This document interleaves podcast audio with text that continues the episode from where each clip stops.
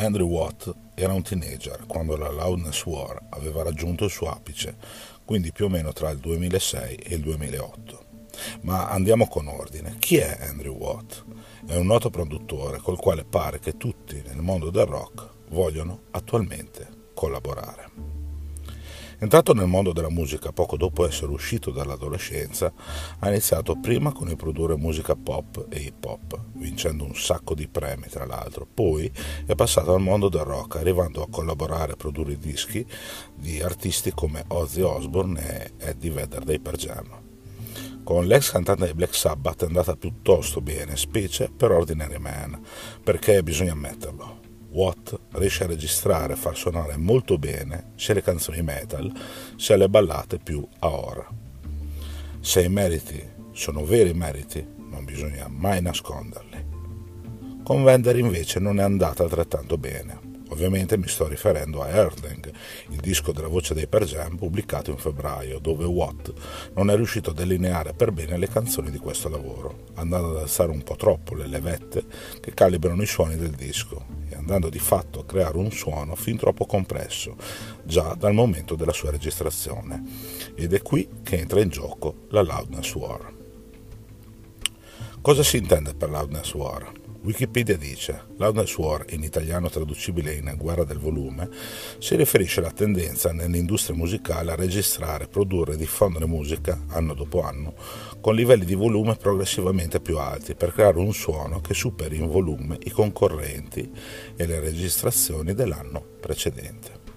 Una definizione che ben rispecchia la produzione di Watt e di quelle chitarre presenti nel nuovo album di Vedder, che invece che ruggire, gracchiano. Dopo questa lunga introduzione vediamo ora il nuovo singolo di Iggy Pop. Si chiama Frenzy e preannuncia l'uscita del nuovo album dell'Iguana, prevista per il prossimo anno. Il singolo è stato registrato con una super band, ovvero Duff McKagan dei Guns N' Roses al basso, lo stesso Watt alle chitarre e Chad Smith dei Red Hot Chili Peppers alla batteria, gli stessi bene o male presenti anche nell'ultimo disco di Ozzy, insomma. Nonostante i più recenti lavori di Iggy, l'ottimo Free ma anche Preliminare, lasciassero intendere un nuovo percorso artistico per l'ex frontman degli Stooges, questa Frenzy riporta invece il 75enne nel mondo del rock e soprattutto del punk. La canzone in sé non è nulla di memorabile, la strofa passa inosservata, il coro stufa dopo tre volte, ma piuttosto la produzione a essere davvero terribile. Ci sono chitarre ipercompresse ad un volume mostruosamente alto che coprono tutto il resto, compreso il basso di Duff e la batteria di Chad, che non paiono nemmeno loro, ma due semplici turnisti. Se avete in mente The Power of Right, la canzone inclusa in Earthling di Vedder, beh, sappiate che questa nuova traccia di hip hop non è così diversa purtroppo. E a proposito di Iggy, in questo pezzo la sua voce poi è così affettata che in certi momenti pare che a cantare ci sia Axel Rose, non l'iguana. Insomma, un mezzo disastro? No, un disastro completo. Iggy è inoltre il primo artista a firmare per la Gold Tooth Music, tramite la quale è stato pubblicato sia questo singolo che il futuro suo nuovo album. E che cazzo è la Gold Tooth Music, vi starete chiedendo? È una nuovissima etichetta sussidiaria dell'Atlantic di proprietà di rullo di tamburi Andrew Watt. Avete capito bene, Watt ha scritto, prodotto e pure pubblicato il nuovo singolo di Iggy Pop e così sarà anche per il suo nuovo album.